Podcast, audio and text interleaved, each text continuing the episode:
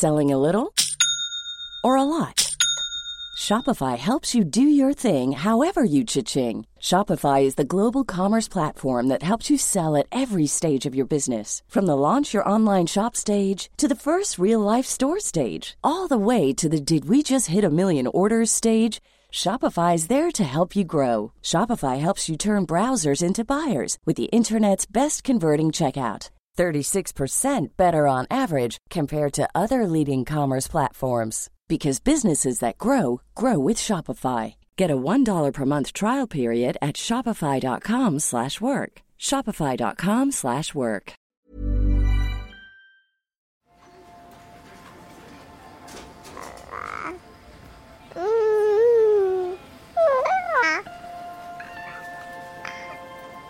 Le rituel apporte une structure. Mais ce qu'on sait, c'est que si on regarde, on voit que nos enfants cherchent, ont besoin, cherchent tous quelque chose, et ce qu'ils cherchent en général, c'est une structure dans laquelle se sentir libre. Dans un monde en perpétuel changement, les rythmes et les rituels sont les seules choses à nous offrir des, des oasis. Ils ignoraient que ce serait aussi dur que ça, je pense. Ouais, ils doivent vivre un enfer. Pourquoi tu m'as jamais aimé? T'aimer? Mais qui a dit que je dois t'aimer? C'est qu'il s'agit de déconstruire l'existant pour créer du nouveau. Hmm. Et le nouveau, c'est la parentalité. Bienvenue dans mon cabinet. Je suis Mathilde Bouichou, psychologue clinicienne spécialisée en périnatalité. Je reçois, j'accompagne des femmes, des hommes, des futurs parents, des couples aussi, autour de toutes les questions euh, qu'ils peuvent se poser sur euh, leur parentalité, leur devenir parent. Euh, Ça peut aller lorsqu'ils s'interrogent sur leur désir d'enfant, aux difficultés qu'ils peuvent rencontrer pendant la grossesse, aux questions d'infertilité, au parcours de PMA, et puis aussi autour de toutes les questions éducatives qui peuvent se poser avec leurs enfants.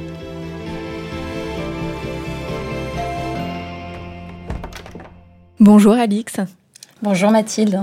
Qu'est-ce qui vous amène aujourd'hui Alix? Eh bien Mathilde, je viens vous parler des rituels de mes enfants. Mhm. Alors déjà, combien vous avez d'enfants? Alors j'ai trois enfants, euh, deux garçons euh, et une fille. Donc l'aîné a 7 ans. J'ai 7 ans, 5 ans et 3 ans. Est-ce que chacun de, de vos enfants ont des rituels? Ils ont des rituels, alors c'est... Qu'est-ce qu'un rituel? Ouais. Euh, Qu'est-ce qu'un rituel pour vous? Pour moi, c'est une habitude qui se met en place de matière quotidienne ou hebdomadaire et qui euh, voilà, apporte euh, de la sécurité, du plaisir ou du bien-être et qui peut s'instaurer de manière organisée ou, euh, ou bien par soi-même. Donc en fait, nous, on a instauré des rituels euh, dans la famille et puis je me suis rendu compte aussi que mes enfants, ils avaient des rituels euh, qu'ils faisaient un peu par eux-mêmes. Qu- Quand vous dites nous, vous voulez dire avec votre conjoint, voilà, il y a des rituels que Tout vous avez fait. mis en place. Tout à fait. Tous les deux, avec chacun notre, notre place euh, dans ces rituels. Parfois des rituels tous en famille, parfois mon mari euh, des rituels avec les enfants, moi avec les enfants, les enfants ensemble. Mhm. Alors quels peuvent être ces, ces différents euh, rituels pour qu'on puisse se représenter? Alors il y a le rituel du petit déjeuner. Si on commence la journée euh, comme ça et si on prend en compte euh, toute la famille, voilà. Mhm. Qu'est-ce que vous avez mis en place pour le petit déjeuner?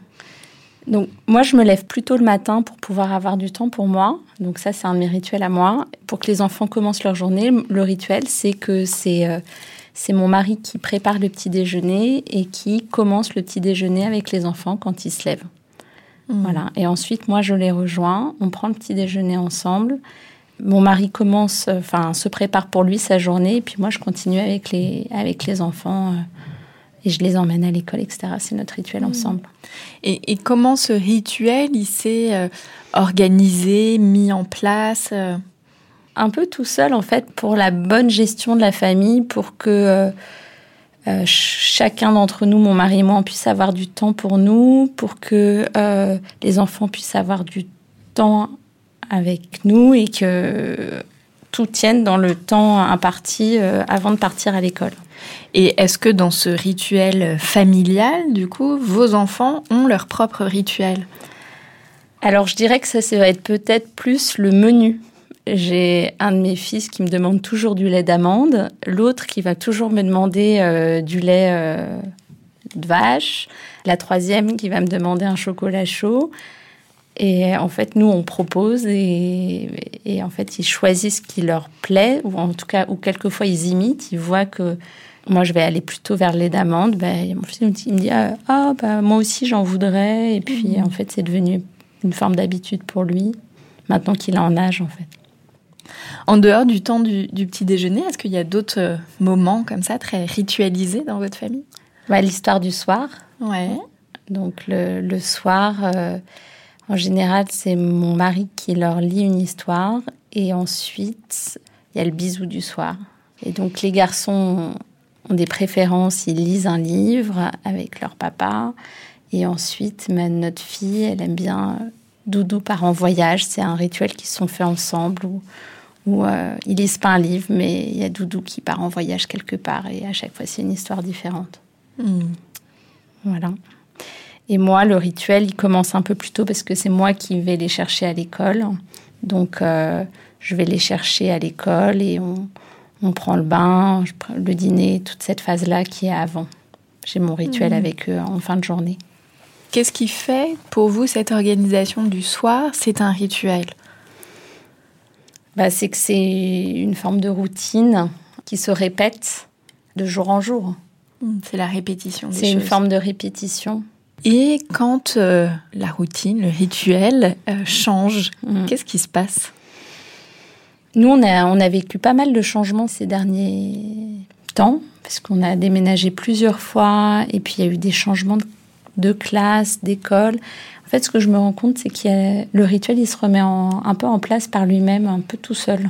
Et si, pour euh, reprendre euh, ce que vous disiez par rapport au petit déjeuner, s'il n'y a pas de lait d'amande, mais que le rituel est de boire du lait d'amande, est-ce que ça va générer quelque chose de particulier ou ils vont s'adapter et prendre le lait de vache euh, par dépit? Oh, ils vont, non, ils vont s'adapter. Euh, on va- en fait, ce que je vais faire, c'est que je vais leur proposer d'autres alternatives, et puis je vais leur laisser le choix parmi les autres alternatives. Est-ce que dans votre famille, alors là, vous décrivez bien des temps euh, qui organisent le, le temps de la, la journée, le déroulement de la journée. Est-ce qu'il y a d'autres types de, de rituels? Je ne sais pas si on peut qualifier ça de rituel, mais par exemple, les enfants vont chez leurs grands-parents en général euh, à toutes les vacances scolaires quelques jours. On part euh, souvent en vacances euh, en famille tous les étés. Hmm, Des choses qui viennent du coup marquer le temps des vacances, l'organisation. Exactement. Selon vous, tous ces rituels, à quoi ils servent? Voilà, Quelle utilité ils ont dans, dans votre vie? Je dirais que ça organise un peu le temps de la famille. Si on parle de façon assez globale pour la famille, pour au niveau individuel, je dirais que j'y vois trois points. Ça sert à se différencier aussi pour chacun. Pourquoi? Il y en a un qui veut le lait d'amande, l'autre le lait de vache, l'autre le chocolat chaud. Ce qui est important pour eux. Peut-être à imiter et puis à, à répondre à, à leurs aspirations. euh, Ouais, c'est ce qui me venait. Oui, que ça leur permet de développer leur personnalité Oui, moi j'ai l'impression. En tout cas, nous, on soutient euh, cette démarche. et la singularité du coup que chacun va, va avoir. C'est ça. Et puis, euh, pour moi, je trouve que c'est aussi un gain d'énergie.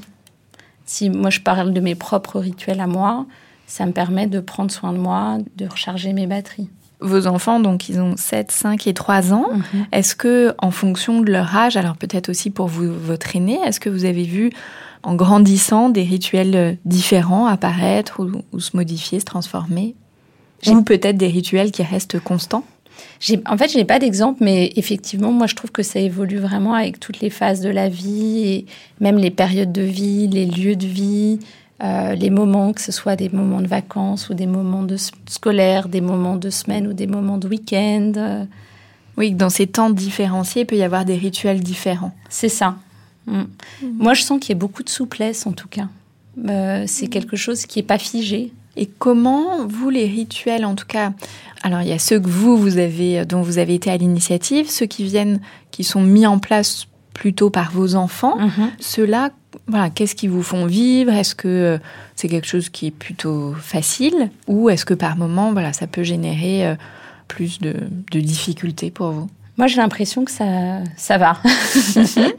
en fait, j'ai le sentiment d'accompagner et de soutenir leurs envies, d'être à leur écoute et et même d'être un peu surprise. Je dis souvent, mes enfants, c'est mes, mes coachs. Euh, ils me disent, oh, j'aimerais bien faire ci ou j'aimerais bien faire ça. Et donc, je vais aller accompagner euh, leurs envies. En revanche, ça demande quand même pas mal d'énergie.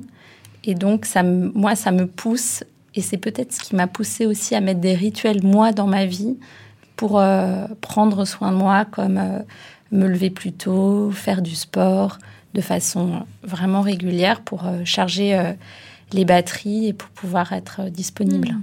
Oui, d'accompagner les rituels de vos enfants, ça vous demande beaucoup d'énergie. Donc vous avez besoin, vous, votre réservoir à vous soit en permanence plein pour...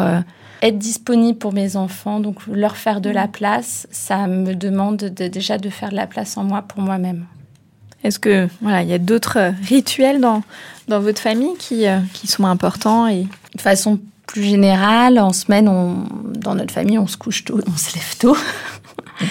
euh, et peut-être que ça, c'est un rituel qui, qui s'est mis en place parce que la vie avec des enfants en bas âge euh, euh, fait que ça nous a invités à, à se coucher tôt et à se lever tôt. En général, le déjeuner du mercredi est souvent le même, ou en tout cas, il y a les potatoes qu'ils aiment bien. Donc mm. ça, c'est réservé pour le mercredi. Merci euh, beaucoup Alice. Je vous propose maintenant qu'on se connecte euh, avec notre expert André Stern. Bonjour André Stern. Bonjour à vous deux. Vous êtes musicien, compositeur, luthier, conférencier, journaliste et auteur. Donc vous êtes un homme multiples casquettes et facettes. Vous avez été nommé directeur de l'initiative des hommes pour demain par le professeur euh, Gérald Hutter, chercheur en neurobiologie avancée. Vous êtes aussi initiateur du mouvement Écologie de l'enfance et directeur de l'Institut Arnaud Stern, laboratoire d'observation et de préservation des dispositions spontanées de l'enfant.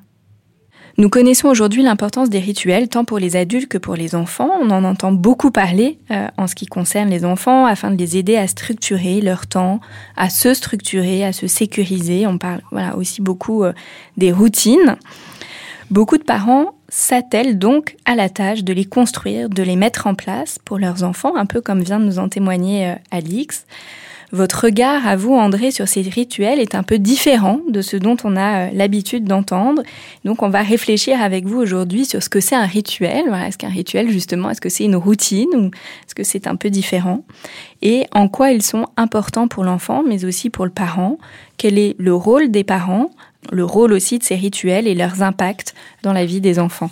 Du coup, tout d'abord, euh, André, qu'est-ce que c'est qu'un rituel? Bonjour, déjà merci beaucoup. Hein. Je suis très heureux de, de, partager ce moment avec vous et de. Vous avez fait la liste de mes de mes engagements et de, et de mes casquettes, mais je crois que celui qui me tient le plus à cœur, c'est celui d'ambassadeur de l'enfance, puisque on parle beaucoup beaucoup d'éducation, on parle beaucoup d'enfance, mais euh, l'invité qui manque en général, c'est l'enfant. Étant moi-même resté enfant, et je tiens beaucoup à cette à cette manière de me décrire, donc étant un enfant. Euh, de, de 51 ans, je suis toujours ravi de transporter euh, dans ce paysage, de transporter la voix de l'enfant. Ce que je vais essayer de faire hein, pendant notre, notre rencontre d'aujourd'hui. Alors donc, votre question, qu'est-ce que c'est qu'un rituel? Il y en a plusieurs types, divers, divers impacts, et, euh, et moi je m'intéresse autant au rythme qu'au rituel. Euh, parce que c'est très difficile pour moi, de, enfin c'est pas très difficile pour moi, c'est d'une manière générale très difficile de différencier les uns des autres, les rythmes et les rituels. Je travaille énormément avec des, des scientifiques par une passion personnelle pour la science, mais aussi parce qu'il y a un enrichissement mutuel important quand on s'intéresse à l'enfance et tous les synonymes que nous accolons à enfance, hein, euh, apprendre, euh, discipline, euh, etc. Et donc là aussi, la, science nous éclaire sur des choses. Et donc, euh, je vais tâcher de pas différencier trop trop les rythmes et les rituels, mais parce que je vois par exemple qu'il y a des grands rythmes dans la nature euh, qui sont inévitables euh, et qui apportent leur lot de rituels. Le jour, la nuit, les saisons, pour ne donner qu'un exemple, l'hiver, la neige, le Père Noël, hein, tout ça, ce sont des, ce sont des grands rythmes. La nature est pleine de rythmes. Et, et c'est assez, assez fascinant. Hein. Il, faut pas, il y a les, les, les, résonances orbitales euh, quand, euh, Quand Jupiter fait trois tours autour du Soleil, euh, Saturne en fait précisément deux, euh, et pas et, et, pour toujours. Hein, donc il y a des, des, des, des, rythmes qui sont inamovibles et qui génèrent des rituels. Après, vous avez des rituels de société. J'ai dit la neige, le Père Noël. Donc on a derrière le Père Noël, c'est presque planétaire, pas tout à fait, mais c'est un rituel. Euh, Noël est un rituel et il est à l'échelle internationale. Après, vous avez des manières différentes hein, euh, de fêter de fêter Noël, hein, puisque euh, en Australie, ça sera plutôt en short euh, qu'en traîneau. Et, ça aussi, ce sera local. Donc, on va faire d'un rituel international, mais on va, on va développer une forme locale.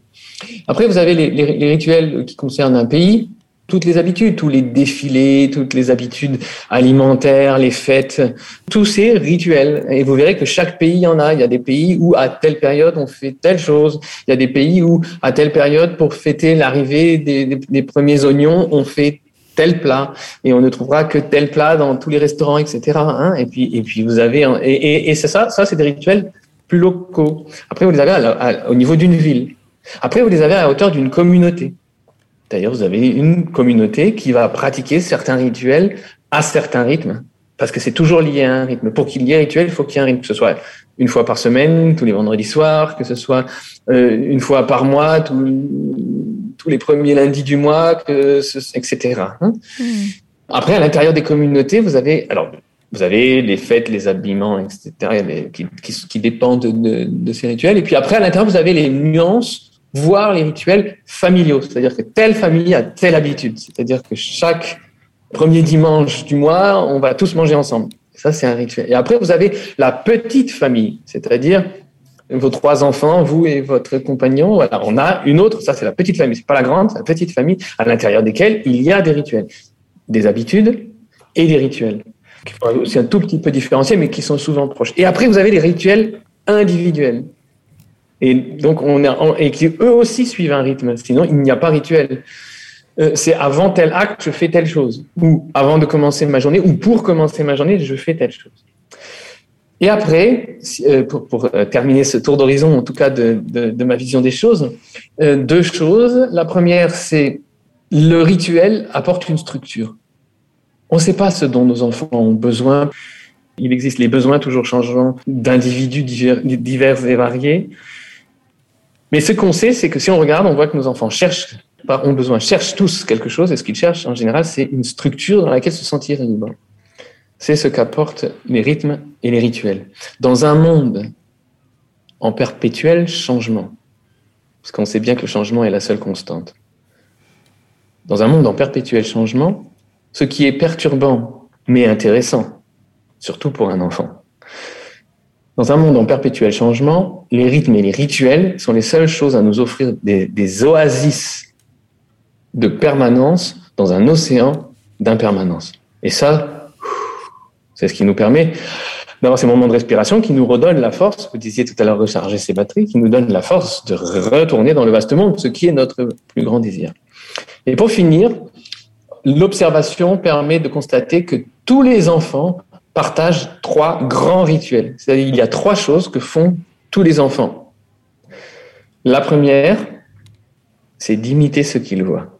Vous percez un trou dans le mur avec une perceuse et l'enfant va attraper n'importe quel bout de bois et passer sa journée, voire sa semaine à percer des trous dans le mur, actuellement. Oui, vous cuisinez et l'enfant va jouer à la dinette toute la journée.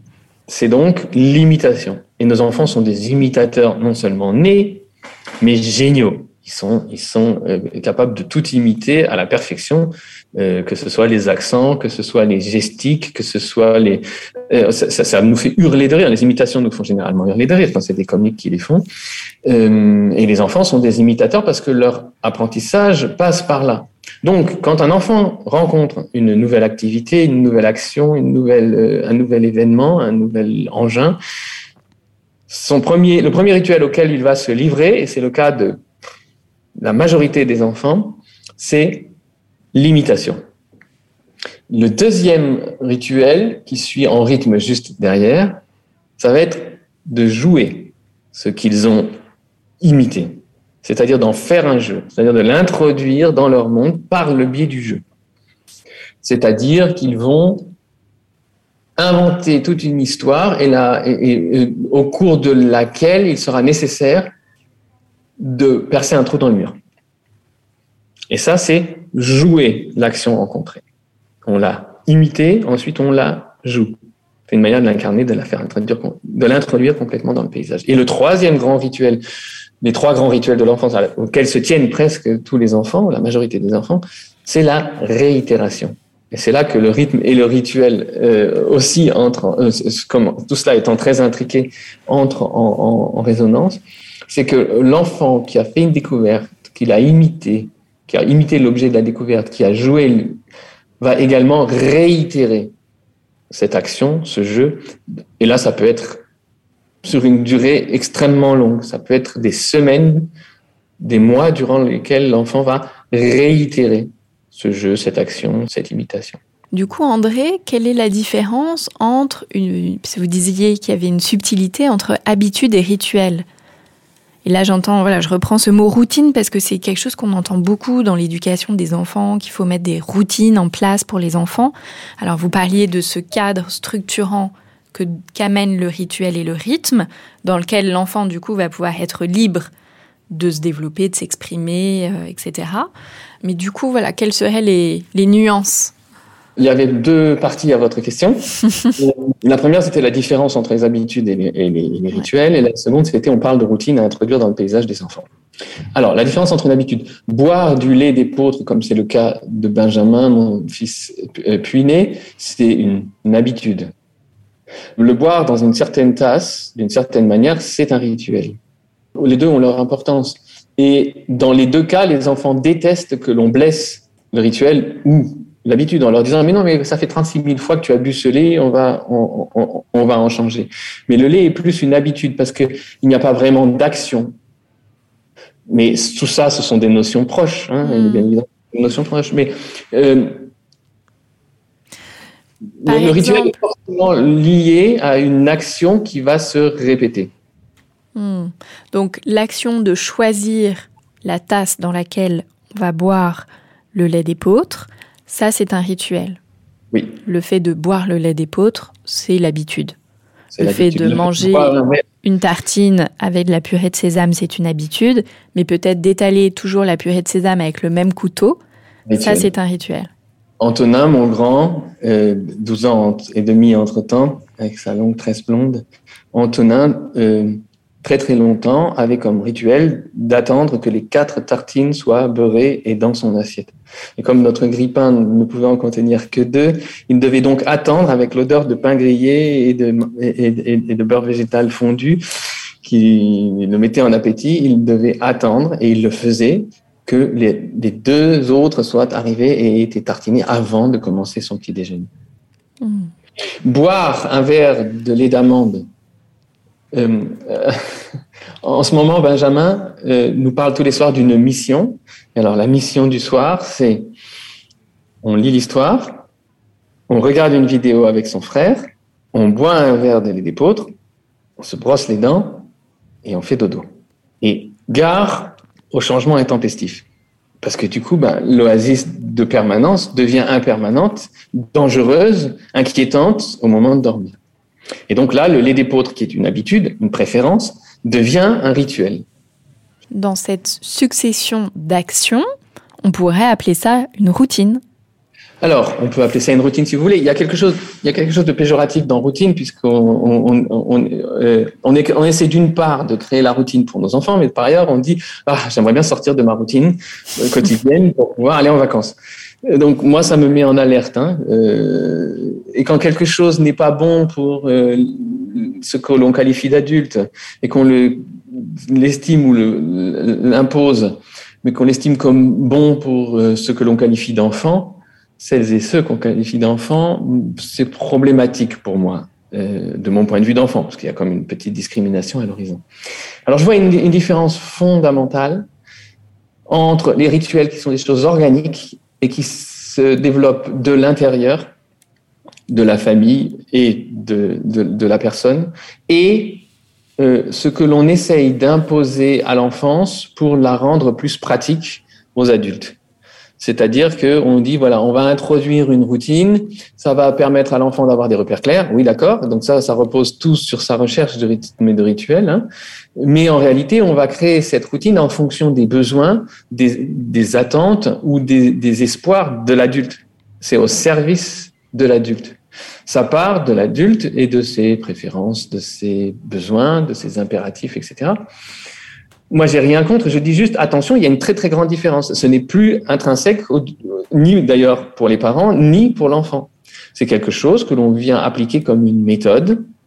C'est quelque chose que l'on vient appliquer comme une, une recette euh, destinée à partir d'une situation et à mener à une autre, plus pratique hmm. pour l'enfant, mais principal parce qu'on pense que du coup, il aura plus de facilité à subir les, les diverses impermanences du monde. Hmm, ce qui peut être vrai par défaut. Mais le but ultime, et il ne faut pas se leurrer, c'est de, faciliter la tâche des adultes.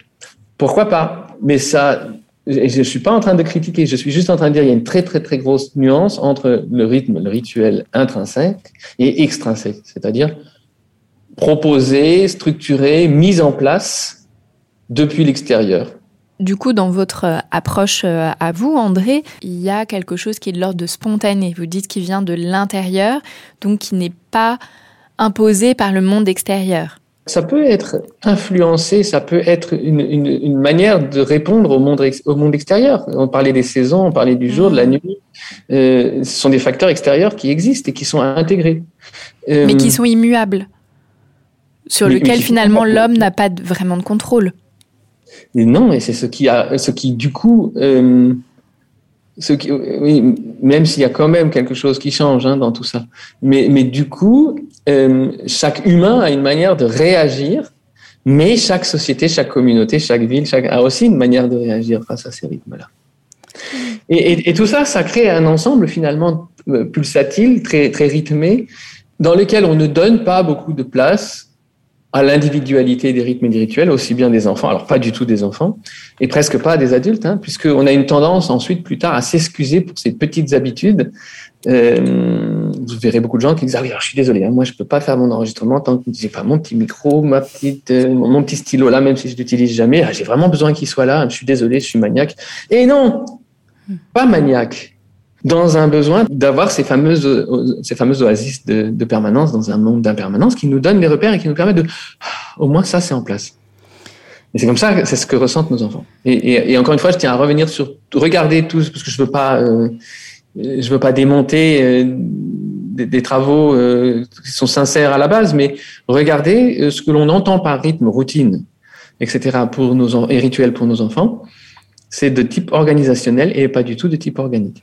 Mais, mais c'est intéressant de, de, de, faire cette distinction euh, et, euh, et, la richesse de ce que là vous apportez, justement, de, de pouvoir regarder ce rituel autrement que comme quelque chose qui va venir faciliter une organisation. Donc c'est OK que ça puisse avoir cette fonction-là, mais en tout cas, d'en être, je crois l'importance d'en être conscient, voilà, qu'on peut mettre des choses en place, des rituels pour faciliter l'organisation, mais du coup, est-ce qu'il y a de la place peut-être euh, pour d'autres rituels? Et là, ça rejoint les trois rituels immuables de l'enfant, imiter, jouer, euh, réitérer, que vous évoquiez tout à l'heure. Et en même temps, euh, moi, ce que j'ai entendu, c'est que le rituel, il vient aussi, il a, il a une fonction de structure et que le fait que ça soit externe, ça donne aussi une structure à l'enfant euh, en termes d'organisation, de lui dire, ben là, euh, ça peut être le moment de se coucher et il y a une, le rituel familial de c'est le temps de se coucher. Et en même temps, si les enfants, eux, c'est pas leur rythme, ils n'ont pas envie de se coucher, on va pas les pousser à s'endormir, mais leur dire, bah, si tu veux, tu peux jouer dans ta chambre, mais au moins le temps de la fin de journée est marqué. Je sais pas, je, comment vous structurez, vous, sinon? Ah mais tout à fait. Et, les rythmes familiaux sont, sont tout aussi et tout aussi importants. Il n'y a rien de plus troublant qu'un un, rituel familial euh, perturbé pour une raison ou pour une autre. Euh, alors effectivement, si vous avez cette souplesse de trouver que voilà, il y a un enfant pour lequel le, le, le rituel du dodo euh, commence de manière différente ou plus tard que etc et que vous laissez la possibilité ben toi tu joues une demi-heure et tu te et, tu te couches après euh, c'est sûr ça va être plus organique pour cet enfant hein, mais il y a des, rituels et puis il y a toutes sortes d'exceptions dans la vie en plus hein. Mais les rythmes et les rituels de nos enfants, lorsque nous commençons à les voir, à les apprécier, à les, du coup, on commence à, ne plus pouvoir ne pas les respecter, sont susceptibles, contrairement aux routines dont on parlait tout à l'heure, de, nous compliquer la tâche au quotidien. Par exemple, si euh, la station de lavage est sur le chemin de la gare et que l'on sait que l'enfant va vouloir assister au lavage des voitures pendant au moins un quart d'heure, ça va nécessiter de partir à la gare un quart d'heure avant l'heure euh, habituelle parce que on va rester un quart d'heure devant la station de lavage des voitures parce que c'est devenu le rituel de cet enfant et que même s'il est toujours d'accord les jours où on est euh, pressé de renoncer, si c'est une fois de temps en temps et si ne pas rester est minoritaire par rapport à rester, c'est-à-dire j'ai pu rester neuf fois sur dix et je pourrais, je le sais, rester les dix fois ou les neuf fois suivantes. Donc cette exception du jour est acceptable. C'est ce qu'on oublie toujours de nos enfants, c'est qu'ils sont très loyaux et tout à fait capables d'encaisser bien plus de frustration que nous ne pensons, tant que la frustration n'est pas majoritaire dans leur journée. Or, notre attitude de société fait que la frustration est majoritaire dans la vie de la plupart de nos enfants. Et donc, euh, là aussi, vous voyez, alors l'organisation familiale peut être modulée en fonction de notre euh, disponibilité face au rythme et au rituel de nos enfants. Hmm. Donc vous posez la question comment nous organisons ça? Ben, Nous, nous avons effectivement des horaires fixes pour certaines activités et nous avons des, rituels un peu différents selon les deux enfants qui se recoupent euh, avec les nôtres aussi. Et euh, il y a des parties inamovibles, comme il y a des parties euh, évolutives, comme vous l'avez vu, et des, rituels existent dans le temps long et dans l'évolution. C'est l'une des grandes caractéristiques de la réitération, très très crainte euh, par les adultes. Euh, la réitération est toujours, toujours liée à une évolution. Et, moi, ce que je vois d'encore plus intéressant, c'est de constater que les rythmes et les rituels, les rituels de nos enfants sont très, très, très peu vus et donc très, très peu respectés, voire très mal vus. Par exemple, tel enfant qui refuse catégoriquement de faire un autre, de passer par un autre chemin pour aller à l'école, ou, qui grimpe toujours au même rocher, et on dit allez vas-y, va, écoute, il faut qu'on y aille là. Euh, on aura plus tendance à trouver son rituel agaçant qu'à se rendre compte que c'est extraordinaire de voir qu'un enfant libre ne génère pas le chaos. Et, ce, livre sur les rythmes et les rituels que j'ai publié chez Marabout l'année dernière, je, l'ai commencé parce que pendant la période du premier confinement, beaucoup de parents m'ont écrit pour me dire, bah, écoutez, on a toujours cru que si on laissait liberté et confiance, si on donnait liberté et confiance à nos enfants, c'est le chaos qui, qui, qui serait engendré. Et puis, euh, on a été obligé, parce qu'on n'avait pas le choix, de leur donner plus de liberté et de leur faire plus confiance. Et les gens m'écrivaient parce que, parce que ça, se, ça se recoupait dans leur pratique avec ce qu'ils m'entendaient dire. Eh ben non, finalement, c'est pas le chaos, mais ce sont des rythmes et des rituels de plus en plus organiques, de plus en plus clairs, de plus en plus imbriqués, de plus en plus fonctionnels qui se sont mis en place. Il y a beaucoup de parents qui ont fait ce constat-là et qui, du coup, ben, m'ont donné envie d'écrire ce livre pour éclairer ces rythmes et ces rituels d'une nouvelle manière et qu'on se rend compte que non, l'enfant fait pas un caprice parce qu'il tient à passer par là, que non, l'enfant euh, n'est pas en train de faire euh, de, de, faire ses terrible two ou de ou de, de, de, devenir un tyran qui ne lâchera jamais les jupes de sa mère euh, parce que ça le fait pleurer que il y a eu un changement d'itinéraire, qui ait eu. Euh, euh, j'ai vu un enfant alarmé parce que pour rentrer euh, de la promenade vers la nationale où on voit passer les camions, le papa a eu l'étrange idée de prendre un autre chemin pour changer un peu, comme disent les adultes. Ben pour l'enfant, c'était un drame et il n'était pas en train de faire un caprice, il n'était pas en train de faire une crise de nerfs, il n'était pas en train de tester les limites, il n'était pas en train de, de, de, de, de devenir un futur bandit. Non, il était pour lui insurmontable de blesser un rituel qui pour lui avait jusqu'ici l'immuabilité effectivement du jour et de la nuit. Hmm.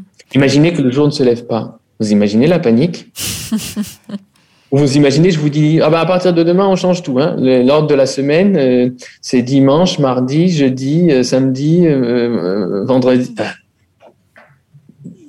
Vous imaginez la panique hmm. Ouais, on serait complètement perdu. Donc, en tout cas, là, ce que vous dites, André, c'est que ça va à l'encontre de ce qu'on peut entendre parfois avec cette idée que les manies des enfants, il faudrait pas céder par rapport à ça. vous avez utilisé le mot de caprice, mais c'est des choses qu'on peut entendre et, et, que finalement, là vous nous dites l'importance peut-être de pouvoir déjà regarder ça avec un, un autre regard, voilà, que euh, si euh, l'enfant a besoin euh, de boire son chocolat chaud dans la tasse Père Noël, bon, bah, on va faire en sorte que la tasse Père Noël soit propre tous les matins et que finalement, ça, c'est ce qui va l'aider justement à se structurer et que c'est pas un caprice. En tout cas, euh, quand on veut bien l'observer du point de vue de l'enfant, c'est le constat qu'on fera. Et une fois qu'on a fait ce constat, c'est difficile de, hein, de, revenir en, de revenir en arrière. Euh, et c'est tout ce que je nous souhaite, et c'est tout ce que je souhaite à nos enfants, parce que du coup, en miroir, et c'est ce que vous avez raconté tout à l'heure, qui vous est arrivé aussi, hein, du coup, en miroir, vous allez constater que vous aussi, vous, vous allez bien quand vous avez votre séquence, je préfère séquence que routine, quand vous avez pu réaliser l'entièreté de votre séquence matinale, par exemple. Et, du coup, vous allez être plus dans la bienveillance face à vos rythmes, vos rituels et vos, petites habitudes, comme on les appelle. Parce que voilà, on, on, disqualifie tout. Hein, les petites habitudes, vous avez dit les manies, qu'il faut pas céder aux manies. D'où ça vient, ces idées-là? C'est des idées d'hommes blancs, un peu vieux et tellement obsolète entre-temps. Ces idées de, de euh, attention, les enfants deviennent des tyrans, attention, euh, c'est très très allemand. Il y a toute une alors l'affaire devient scandaleuse actuellement à cause du, des, des, activités, des actions du docteur en question, mais il a inventé le concept euh, des enfants tyrans et donc un enfant, soi-disant de nos jours, si on cède, va devenir un tyran qui finira par euh, vous marcher sur la tête. Et c'est une absurdité face à la réalité de l'enfance que je, tiens quand même à, signaler parce que vous dites qu'il ne faut pas céder aux manies de l'enfant. Et c'est cette idée étrange que si on est respectueux envers l'enfant, l'enfant va devenir irrespectueux et que si on cède devant l'enfant, il va devenir têtu, alors que si on le fait céder, il apprendra à ne pas être têtu. Je ne sais pas d'où vient cette idée, mais elle correspond à aucune réalité. Elle est même d'une grande absurdité par rapport à la réalité de l'enfance. Je vous donne un exemple. L'enfant, et le parent veulent la même chose et on ne peut pas la partager. Ou l'enfant et le parent ne veulent pas la même chose à un moment où, il faut, où ça va être difficile de les séparer. Euh, je vous disais tout à l'heure, quand vous percez un trou dans le mur avec une perceuse, qu'est-ce que va faire l'enfant derrière? Il va percer des trous dans le mur avec une perceuse presque virtuelle. Euh, et ça s'appelle l'imitation, c'est-à-dire que l'enfant voit une chose et la reproduit ensuite. Ça devient de ces, une de ces références, une des choses sur lesquelles il va s'appuyer pour constituer son répertoire de conduite. Bien. Petite question, si vous chantez en présence d'un enfant, qu'apprend-il? Que chanter est une chose qui existe, il va apprendre à chanter. Si vous dansez devant un enfant, que va-t-il apprendre? Euh, Que la danse existe, que danser existe, il va apprendre à danser. Si vous parlez devant un enfant, que va-t-il faire? Il va apprendre à parler par imitation. C'est comme ça que chacune ici, chacun a appris sa langue maternelle. Si vous cuisinez en présence d'un enfant, il apprend l'existence de cette activité et il va l'imiter et en faire une référence. Et si vous cédez devant un enfant, eh bien que la possibilité de céder en cas de conflit existe. Il apprend à céder il apprend le lâcher prise parce que vous vivez devant lui le lâcher prise. Tandis que si vous vivez je ne lâcherai pas parce que c'est moi le chef et c'est moi qui dois avoir raison, c'est ce que vous transmettez. Puisque l'enfant va imiter votre répertoire de réaction face à une situation. Et donc, si vous faites l'inverse, l'enfant apprend l'inverse. Si l'enfant vous voit respectueux des autres, de vous et de lui, c'est ce qu'il imitera, et non l'inverse. Je ne sais pas qui même si j'ai un petit soupçon, comme je l'ai déjà dit, je ne sais pas qui, est d'aller inventer des concepts aussi erronés et aussi contraires à notre vraie nature. Ce que j'entends dans ce que vous dites, André, c'est que aussi l'enfant aurait finalement cette disposition spontanée de se structurer. Donc il n'y a pas besoin de la part de l'adulte de euh, contrôler en mettant des choses en place ou un cadre euh, très fixe. Finalement, spontanément, l'enfant est en capacité de le faire. Mais, encore une fois, tant que c'est dans la véracité et l'authenticité d'un rituel familial, personnel et des éléments d'une société, etc., il n'y a, pas, a pas de problème. Hein. Mais effectivement, et c'est une chose ignorée, euh, volontairement ou non, effectivement, dès qu'on donne liberté et confiance à un enfant, il va mettre en place très rapidement des rythmes et des rituels. Il en a la capacité. Il n'a pas forcément le désir ni le besoin, ni enfin j'ai toujours du mal avec le besoin, mais il recherche pas forcément à être seul maître à bord du développement des rythmes et des rituels. Mais il en est tout à fait capable. Et il y a une portion de pertinence dans chaque individu d'une constellation dont il devrait aller de soi qu'on leur trouve et qu'on leur fait une place dans l'ensemble de la structure familiale, communautaire, euh, sociétale. Moi, ce que je, peux vivre et ce à quoi ça me fait penser quand je vous entends, c'est aussi, c'est possible s'il y a de la sécurité. Alors, la sécurité, il y a plusieurs types de sécurité. Hein. Il y a la mm. sécurité euh, matérielle, mm. à laquelle on est tous très attachés, pour, et pour laquelle on a tous diverses, euh, mm. des échelles variées en plus, hein, à l'intérieur de, de, ce que nous ressentons comme la sécurité. Il y a un autre type de sécurité c'est la sécurité affective et émotionnelle. Et ça, c'est un tout autre, c'est un tout autre chapitre. Parce que nous sommes très, très, très, on a une société très, très organisée autour des circonstances, autour des conditions, autour des environnements. On obsède les pédagogues et les parents avec l'idée de créer des environnements. Des environnements préparés, par exemple. Ça vous rappellera certainement quelque chose. Et ça, en réalité, c'est nous occuper sur certains fronts euh, qui sont à mes yeux en tout cas, loin d'être les plus importants. Je vais peut-être vous raconter rapidement une histoire qui pourrait se raconter très longuement, mais qui est celle de mon papa, Arnaud Stern, que vous connaissez certainement, 98 ans, toujours à l'œuvre, euh, comme ce, grand pédagogue, chercheur, explorateur qu'il est, et formateur. Euh, mon papa est né en 1924 euh, en Allemagne. En 1933, l'Allemagne est devenue un pays, le Troisième Reich. Et a commencé, pour cette famille juive, une fuite qui a duré 12 ans, c'est-à-dire les 12 ans d'une enfance, hein.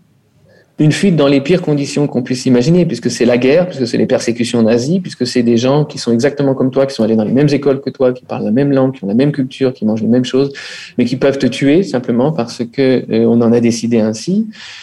Toutes les discriminations, les bombes, les chars, les canons, le dénuement total, la fuite, la dernière valise abandonnée pour fuir les chars dans un couloir euh, à Port-Entruy, dormir dans la paille, se couvrir de paille quand les chiens aboient, le bruit des bottes, les bombes encore, les forteresses volantes, les ciels embrasés, enfin les pires conditions qu'on puisse imaginer. Hein, dans ce contexte de guerre en Ukraine, on a tous vu ces enfants dans les couloirs du métro et ailleurs, et on peut reporter ça, car c'est effectivement ce qu'a vécu mon papa, c'est-à-dire c'est l'insécurité, la précarité, le sans lendemain, complet.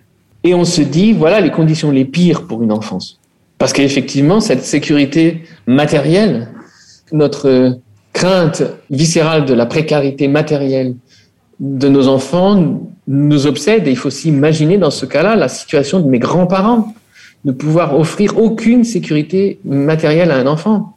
Parce que la paille et se couvrir de paille quand les chiens aboient, c'est pas tellement la sécurité, l'environnement idéal, les conditions parfaites que nous envisageons de nos jours quand on, réfléchit à quel environnement créer et quelle structure, quel cadre créer autour de nos, enfants. Hein. Et pourtant, si vous demandez à mon papa comment était son enfance, il va vous répondre qu'elle était merveilleuse. on va ouvrir de gros yeux en disant quoi, quoi, quoi, quoi? Attends, c'était les pires conditions imaginables et tu dis que ton enfance était merveilleuse Oui, dit-il, oui, parce que on était dans le lien on était dans l'attachement. Cet attachement n'a jamais manqué. la, sécurité émotionnelle et affective était là pendant toutes les douze années de cette guerre et de cette fuite. Et par ailleurs, ils m'ont toujours raconté les raisons qu'il y avait de conserver une vue positive sur l'humanité en me racontant des belles histoires de l'humanité. Et puis, ils ont toujours pris mon jeu aussi au sérieux pendant la guerre qu'en dehors du temps de guerre. Et il dit, et par ce lien et par cet attachement, ben on avait beau être dans la pire des précarités matérielles, moi, enfant en tout cas, j'étais dans une sécurité affective et émotionnelle qui ont rendu cette enfance merveilleuse. Et pour moi, ça, d'abord, ça nous apaise. On peut, on peut un petit peu se détendre. Si on a réussi à donner cette sécurité affective et émotionnelle, le reste vient après. C'est du bonus. On peut se mettre un peu les doigts de pied en éventail euh, et prendre des vacances parce qu'on a fait le principal. Vous me demanderez bien sûr comment s'assurer qu'on a donné la sécurité affective à, à ses enfants.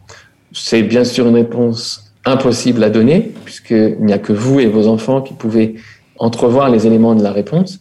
Cependant, je t'aime parce que tu es comme tu es est la garantie d'une confiance inconditionnelle, laquelle va générer le port d'attache que cherchent nos enfants. Et c'est très important ce parce que tu es comme tu es, et non ce je t'aime que l'on croyait pouvoir exprimer l'amour inconditionnel, mais je suis désolé, ça ne suffit pas parce que je t'aime vient très souvent et bien volontiers avec une petite virgule très pernicieuse. ou je te demande, ou. Je t'aime, mais. Alors, je t'aime, virgule, mais je t'aimerais davantage si tu dormais plus, tu rangeais mieux ta chambre, tu faisais mieux tes devoirs, tu ramenais de meilleures notes, tu m'aidais au ménage, etc. C'est ces infinis virgules, mais qui enlève complètement l'inconditionnel. Il ne peut pas y avoir de virgule euh, si c'est inconditionnel. Et donc la seule manière d'exprimer la confiance inconditionnelle sans laquelle il n'y a pas d'amour inconditionnel, c'est ce je t'aime parce que tu es comme tu es. Et s'il y avait une des clés à rapporter de cette rencontre, ce serait celle-ci, ainsi que deux certitudes qu'on peut avoir au moment où on se demande tous et toutes, surtout toutes, comment faire pour que nos enfants soient un jour des adultes heureux, hein, ce qui est notre préoccupation à tous parents, eh ben, il n'y a pas de garantie pour ça. Ne pas sacrifier leur enfance pour qu'ils deviennent des adultes heureux est une bonne idée, hein, c'est évident, mais il n'y a aucune garantie. Si ça se trouve, vos enfants, vos enfants sont potentiellement des bandits, hein, il ne faut pas l'oublier. Hein, donc, euh, il n'y a aucune garantie. Mais il y a deux certitudes qu'on peut avoir, et pour moi, ce sont les clés de tout le reste. La première, c'est, et c'est d'une grande importance, nos enfants deviennent comme nous les voyons nos enfants deviennent comme nous les voyons. Il y a une explication scientifique, alors je vous ai expliqué que je travaillais volontiers avec les scientifiques, mais il y a une explication scientifique à ce fait, hein, c'est que les enfants veulent être avec nous et faire comme nous, et quitte à se voir eux-mêmes avec nos yeux pour faire comme nous. Et donc c'est soit une bonne, soit une mauvaise nouvelle, mais nos enfants deviennent comme nous les voyons. Et nous sommes devenus comme on nous voyait. Et nous nous voyons aujourd'hui encore comme avec les mêmes yeux que ceux qui ont été posés sur nous lorsque nous étions enfants. Et donc ça, c'est une première certitude inamovible, nos enfants deviennent comme nous les voyons. Et la deuxième certitude tout aussi inamovible, c'est et nos enfants deviennent comme ils nous voient.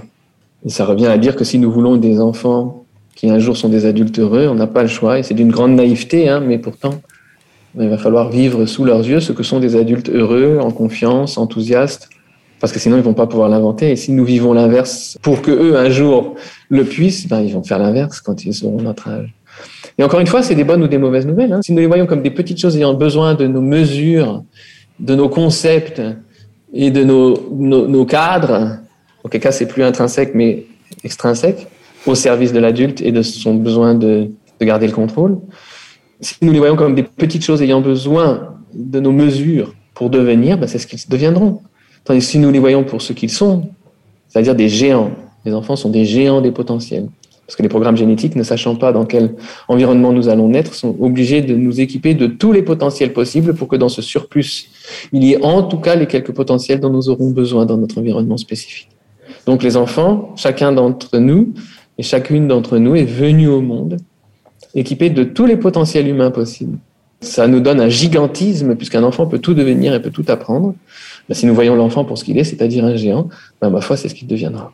Vous utilisez souvent hein, cette expression euh, l'enfant est un géant. En tout cas, on la retrouve dans, dans, dans beaucoup euh, de, de, vos interviews. Et, euh, et, et, du coup, ça rejoint cette question de la, des capacités naturelles de l'enfant. Donc là, vous nous avez déjà dit, hein, le, de développer des rituels, c'est quelque chose qui est une capacité naturelle de l'enfant. Quelles seraient ces autres capacités naturelles? Alors moi, j'appelle pas du tout ça des capacités, mais des dispositions, et j'appelle pas ça naturel parce que ça veut tout dire et rien dire naturel, hein, j'appelle spontané, c'est-à-dire notre équipement de base. Hein. Donc, il y a la capacité à jouer, qui est l'une des premières caractéristiques de l'enfance. J'ai consacré tout un livre à cette thématique, je ne vais pas vous faire euh, l'affront de la, la, redétailler ici, mais euh, c'est quand même très intéressant quand on s'intéresse à apprendre, puisqu'on prétend que apprendre est une, une, un synonyme d'enfance. On se rend compte euh, à la lumière des recherches récentes qu'on s'est complètement trompé sur apprendre, parce qu'on confond apprendre et apprendre par cœur. Pour résumer à l'extrême, apprendre n'est pas une chose que nous faisons, on ne peut pas la faire. C'est une chose qui nous arrive. Nous ne pouvons pas la faire parce que notre cerveau n'est pas optimisé pour enregistrer des informations. Et donc, il ne le fait pas volontiers, comme vous l'aurez remarqué. Notre cerveau est fait pour résoudre des problèmes. Pour ça, il est optimisé. Ça, nous le faisons très volontiers. Et si une information est pertinente pour résoudre un problème, alors, et alors seulement, elle est mémorisée. Et toute tentative de faire entrer en nous dans notre mémoire une information qui ne nous intéresse pas, qui ne nous concerne pas, qui ne nous permet pas de résoudre un problème qui nous intéresse présentement, est vouée à être oubliée, ce qui a conduit à 80% d'oubli des informations engrangées sans intérêt par chacune et chacun d'entre nous ici. 80%. Hein, et les 20% qui restent sont toujours ceux qui ont activé vos centres émotionnels. C'est eux la clé, c'est-à-dire sans activation des centres émotionnels, pas de mémorisation possible d'une information. Or, ces centres émotionnels ne peuvent pas s'activer depuis l'extérieur. Il n'y a aucune activité qui permet de les activer en dehors de l'activité principale des enfants, qui est le jeu, qui nous met immédiatement dans une situation dans laquelle notre cerveau va enregistrer toutes les informations que nous allons rencontrer, et ce pour toujours. C'est les 20% que vous n'avez pas oubliés. Donc, si vous voulez, la disposition spontanée majeure de l'enfance, c'est le jeu. On va retrouver le jeu. On va retrouver l'imitation, qui est une autre disposition spontanée d'enfance. On, on, va retrouver donc la réitération, autre disposition spontanée d'enfance. On va retrouver le, penchant pour les rythmes et les rituels, pour ne citer que tout ce que nous avons vu jusqu'ici. À cela, vous allez ajouter une chose primordiale à laquelle j'ai aussi consacré tout un livre, c'est la capacité d'enthousiasme.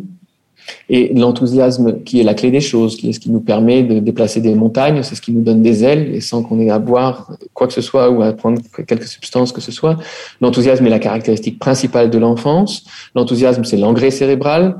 Euh, il y a des études passionnantes qui nous montrent que euh, notre cerveau se développe selon nos enthousiasmes et que euh, la fameuse routine dont nous parlions tout à l'heure ne peut rien faire pour développer le cerveau alors que l'enthousiasme le fait avec facilité. Et donc l'enthousiasme, qui est une autre des dispositions spontanées de l'enfant, et qui est euh, l'une des plus spectaculaires, et qui est un petit paysage intérieur qu'on a tous et tout en nous. Il suffit de soulever un peu ce coin du rideau et vous verrez qu'il est là. Et c'est ce qui nous rend capable de tout, et c'est ce qui euh, caractérise toutes ces histoires que nous aimons tellement entendre de tous ceux qui ne savaient pas et de toutes celles qui ne savaient pas que c'était impossible, alors ils ou elles l'ont fait. Dans votre livre euh, Les rythmes et, rituels, vous, faites vraiment un lien très fort entre cette question du rituel et du coup cette question de l'enthousiasme. En tout cas, que dans les rituels, il y a quelque, en tout cas de ce que j'ai compris, vraiment une dimension de plaisir qui est très importante. Oui. Et puis parce que toutes ces choses, toutes ces dispositions spontanées sont forcément tissées et, intimement mêlées et, et, communiquent toutes. Et effectivement, euh, difficile d'avoir de l'enthousiasme sans rituel, difficile d'avoir des rituels sans enthousiasme, sinon ça devient de la discipline. C'est cette différence que je fais. Hein. C'est-à-dire que par enthousiasme, nous allons nous lever à 5 heures du matin pour réussir à, à, à vivre notre rituel, euh, et on ne le considérera pas comme une contrainte, alors que si c'est quelque chose qui est contraint, eh bien, et donc sans enthousiasme, eh bien, on va le considérer comme quelque chose d'extrêmement pénible et on n'aura pas de plaisir à se lever à 5h30 du matin. C'est cette différence-là qui, que je tiens à souligner. Et pour continuer sur les dispositions spontanées de l'enfant, bien, euh, je vais essayer d'aller plus vite, mais il y a l'ouverture d'esprit et du cœur. Hein, C'est-à-dire que l'enfant ne discrimine pas, l'enfant ne connaît aucune discrimination, l'enfant ne connaît ni, ni, ni, ni, discrimination en fonction de l'âge, de la couleur de peau, de l'espèce, de donc il est ni spéciste, ni raciste, ni sexiste, ni genriste, ni agiste. Euh, il ne trouve pas que éboueur c'est moins bien que mathématicien. il a autant envie de devenir laveur de carreaux que de devenir astronaute. Hein. Donc l'enfant a cet incroyable euh, désir de l'altérité et de la diversité, ayant la conscience que ce sont nos différences qui nous enrichissent mutuellement et nos intérêts communs qui nous amènent dans notre diversité qui est nécessaire à l'enrichissement, c'est les intérêts communs qui nous amènent et pas les discriminations telles on va mettre les enfants ensemble, on va mettre les gens aux yeux bleus ensemble, on va mettre les gens en pointure 42 ensemble, ce que seraient toutes des manières absolument stupides de réunir des gens. Euh, donc il y a cette incroyable ouverture d'esprit à bras et à cœur ouvert à la rencontre de l'altérité. Il y a euh, la capacité de concentration d'un enfant, un enfant qui joue, un enfant qui est enthousiaste, a une capacité de concentration dont on voudrait voir une once chez nos adultes. Nous, il nous faut trois ans de méditation pour réussir à nous concentrer une minute, de la même manière qu'un enfant se concentre euh, trois heures sur une chose qu'il a pris au trip. Hein. Il y a l'incroyable capacité à dépasser ses limites qu'a l'enfant. L'enfant est capable dans ses jeux de sauter par-dessus des flaques impossiblement grande. Il est capable de franchir des obstacles, il est capable d'escalader des escaliers dont les marches sont plus grandes que ses jambettes. Euh, cette incroyable capacité au dépassement de soi, dont l'enfant enthousiaste, dont l'enfant qui joue est capable, on aimerait en voir pareil, à quelques milligrammes chez, chez nos adultes. Hein. Ce courage. Je peux continuer très longtemps. Ainsi, euh, la liberté, la liberté est une, est une de nos dispositions spontanées. La liberté d'un enfant qui joue, il est libre d'être pilote d'avion, il est libre d'être immédiatement président des États-Unis, d'être le chauffeur de la limousine. Cette capacité à être immédiatement, parce que nous, pour voler, il faut, c'est en rêve qu'on y arrive, ou alors il faut qu'on paye un billet avec tous les rythmes et les rituels qui sont liés euh, au voyage en avion. Ben, l'enfant, non. Il entre dans son jeu et le premier bout de bois va lui servir d'avion et le voilà qui vole et le voilà steward et le voilà pilote et le voilà euh, euh, parachutiste. Et ça, c'est une incroyable liberté et on est fait pour ça. Et puis, il y a ce désir du vaste monde et de toutes les rencontres que l'on peut y faire et de tous ces individus dont on fait partie qui forment une société.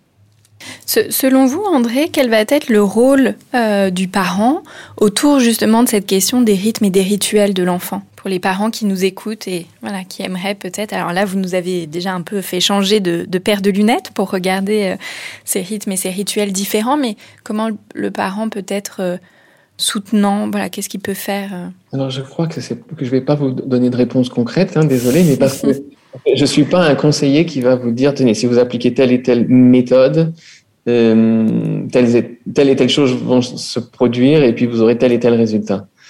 Euh, parce que j'y crois pas. Hein. Je crois que ce sont des charlatans hein, qui proposent ça.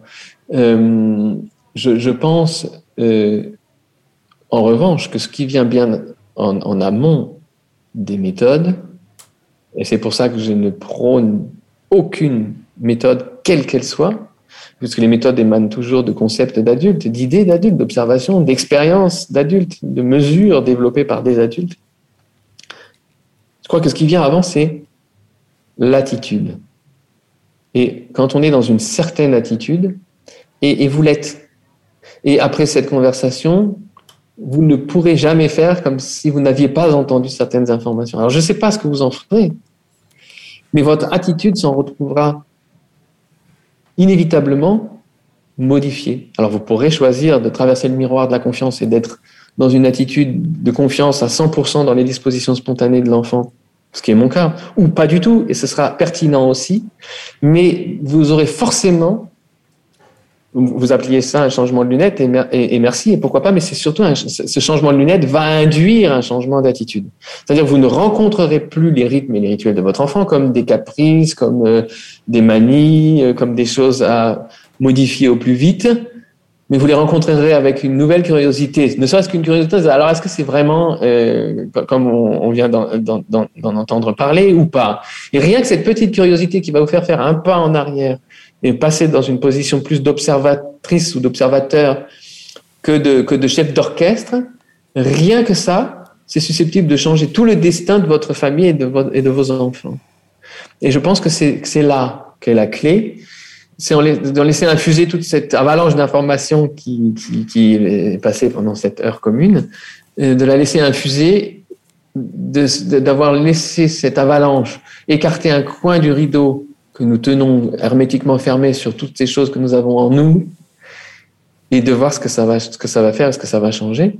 Et du coup, ben, c'est vous, chacune et chacun, qui allez répondre à cette question à votre manière, d'une manière qui sera unique et qui correspondra aux recherches à la fois de vos individus, de vous parents, que de ces individus, enfants, qui ensemble forment société.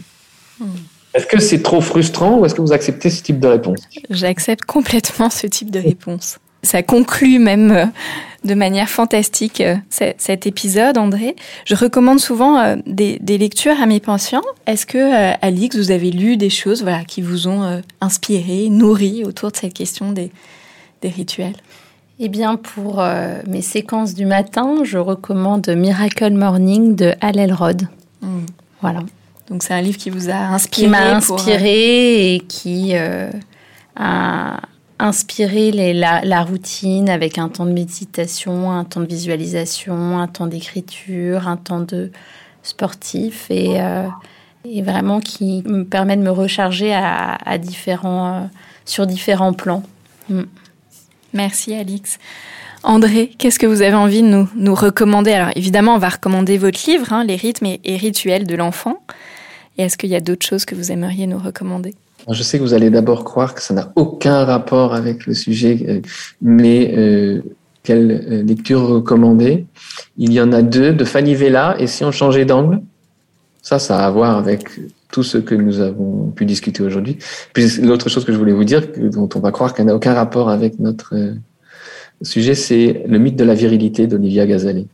Pour quelle raison vous nous recommandez ça? Pour comprendre que tout ce dont nous souffrons en tant que société, en tant qu'enfant, en tant que femme et en tant qu'homme, nous vient du mythe de la virilité. C'est un vieux mythe obsolète et qu'il est très intéressant de, de voir son histoire pour comprendre tous les changements d'attitude possibles pour changer la face du monde dans une génération.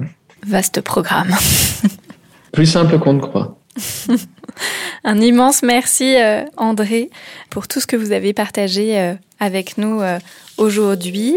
Je rappelle que vous êtes musicien, compositeur, luthier, conférencier, journaliste, auteur, mais surtout un enfant Merci beaucoup Alix d'être venu euh, partager avec nous euh, vos rituels et les rituels de vos enfants. Avec joie. Pour ceux qui nous écoutent, je vous rappelle que vous pouvez nous suivre sur Facebook, Instagram et nous écrire à l'adresse suivante podcastparentalité au pluriel. Si vous avez aimé, n'hésitez pas à liker et à noter et on se retrouve dans un prochain épisode.